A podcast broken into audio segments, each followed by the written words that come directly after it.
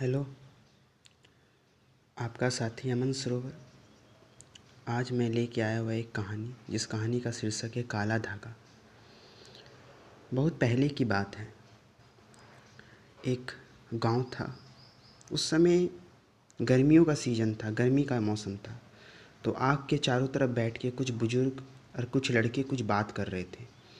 और वहाँ पर एक होड़ चली हुई थी गाँव में कि किस आदमी को इस गाँव का सबसे साहसी और बहादुर आदमी कहनाना जाना चाहिए? और वहाँ पर इस गाँव में हमेशा कुछ रहस्यमय चीज़ें घटते रहती थी, कुछ भूत प्रेत की घटनाएँ हमेशा घटते रहती थी। तो इसीलिए अपने अपने लोग दावा कर रहे थे कि मैंने उस आत्मा से बात की, उस प्रेस से मेरा सामना हुआ है। अपनी अपनी चीज़ें सब बोल लेते। तो वहाँ पर बैठा हुआ एक बुज़ुर्ग ने बोला कि डर से सामना सबका हुआ है, पर सिर्फ़ डर को कहना और एक्चुअल में डर को जीने बहुत अलग चीज़ है। तो उस बूढ़े ने एक चैलेंज किया सबको कि मैं एक टास्क देता हूँ सबको।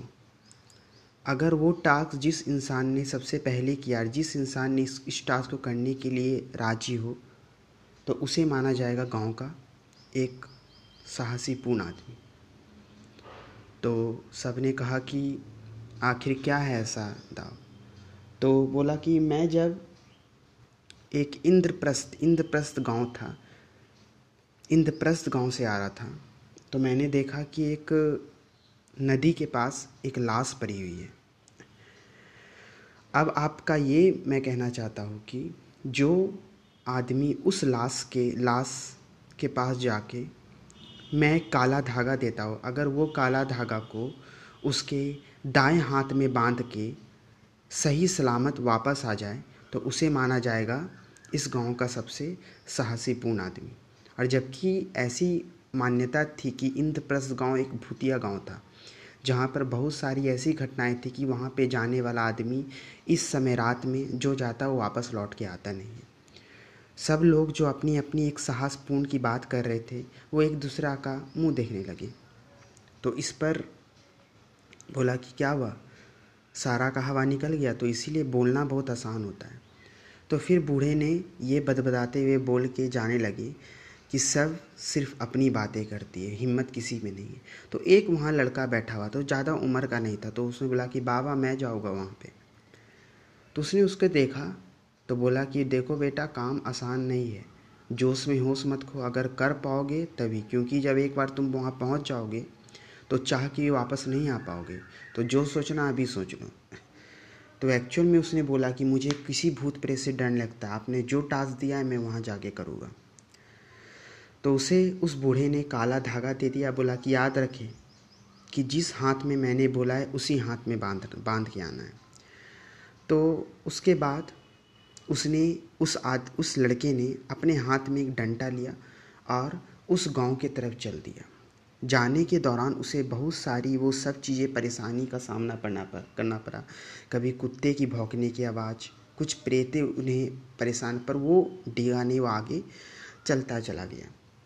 फिर जब वो उस नदी के पास पहुँचा, जहाँ पे एक लाश था तो जब वो लाश के पास पहुँचा और उसका हाथ बढ़ा के काला धागा बांधने लगा तो उस लाश ने अचानक उसका हाथ जकड़ लिया। पर हाथ जगड़ने के बावजूद भी उस लड़के ने डरा नहीं।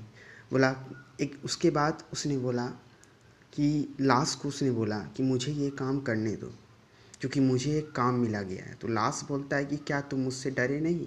बोलता है, नहीं, मैं आपसे नहीं डरा। कृपया मुझे ये काम करने दे। अभी आपके डराने से मैं नहीं डरने वाला हूँ, मुझे जो काम मिला है, मैं वही करूँगा। तो एक्चुअल में भूत ने भी उसके इस चीज़ों को माना कि ये लड़का एक्चुअल में साहस है और उसे जो काम था, उसे करने दिया, अपने हाथ में बंधवाया, ठीक है। तो फिर जब ये काम करके वो गाँव लौटा तो गाँव में उसका बेसब्री से सब इंतज़ार कर रहे थे। तो उस बाबा को उसने बोला कि, लीजिए, मैं आपका काम करके आ गया। पर वो ताज्जुब होकर वो लड़के ने देखने लगा कि अभी जो मैं ताबीज उस लाश के हाथ में बाँध के आया हूँ, इस बाबा के हाथ में अकेले से कैसे बंधा हुआ है?